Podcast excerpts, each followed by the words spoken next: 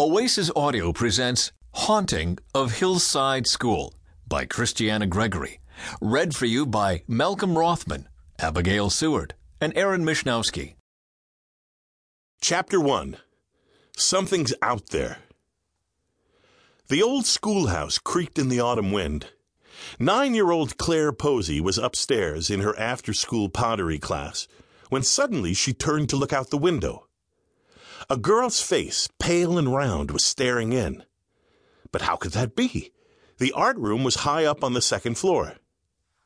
As Claire blinked, the face disappeared.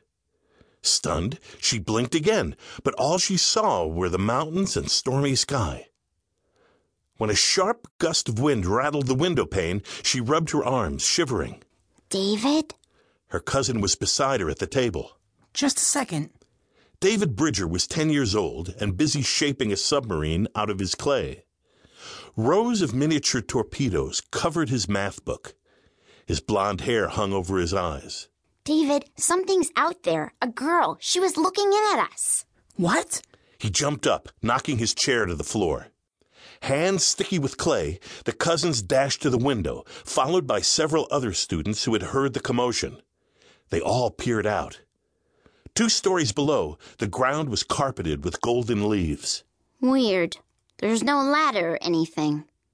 Maybe someone climbed this tree. David wiped his hands on his shirt, looking out at a tall aspen. Its branches were nearly bare, its remaining leaves fluttering in the wind. Two squirrels were chasing each other down its trunk, but there was no girl. She had dark hair and two braids. Ronald McCoy pressed his goopy hands to the glass, then smooshed the clay around, creating a mess. He was Claire's age.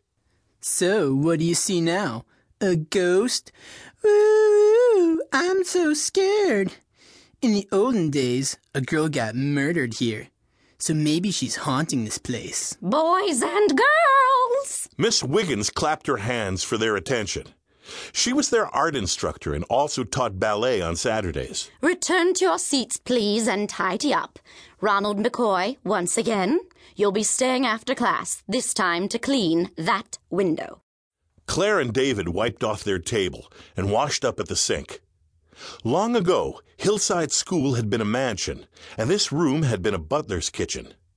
The town of Cabin Creek was so small, and the mansion was so big, all the children from kindergarten through ninth grade were able to attend the Hillside. Claire, let's get Jeff. Maybe he saw something too.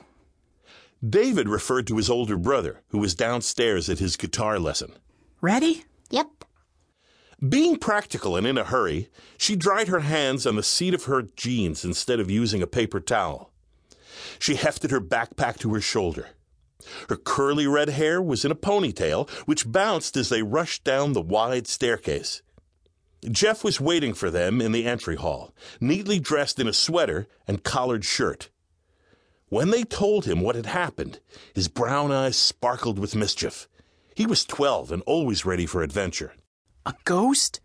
Really? Jeff picked up his guitar case. Okay then. We better start investigating. The schoolhouse cast a long shadow in the late afternoon. The cousins searched the bushes for a ladder or a scaffold. They tried finding footholds in the large stones of the building uh, to see if someone could have climbed up, but the cracks were too narrow. And the tree's branches weren't close enough to the second floor window for anyone to have perched. Gazing up, they noticed a light in the art room. Ronald McCoy was cleaning the glass. When he looked down and saw the cousins, he stuck out his tongue at them. That window is pretty high up, Jeff gave Ronald a friendly wave. and there's no climbing ropes or pulleys. Claire, are you sure? Guys, I know what I saw. It was a girl with braids, dark hair. She was watching us. Claire zipped up her sweatshirt, stomping her feet to keep warm. Prepared as usual, she pulled mittens from her pocket and put them on. The air was growing cold. The aspen and oak trees were swishing in the wind.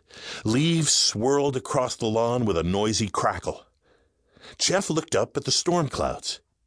Guys, let's go home. Something's giving me the creeps.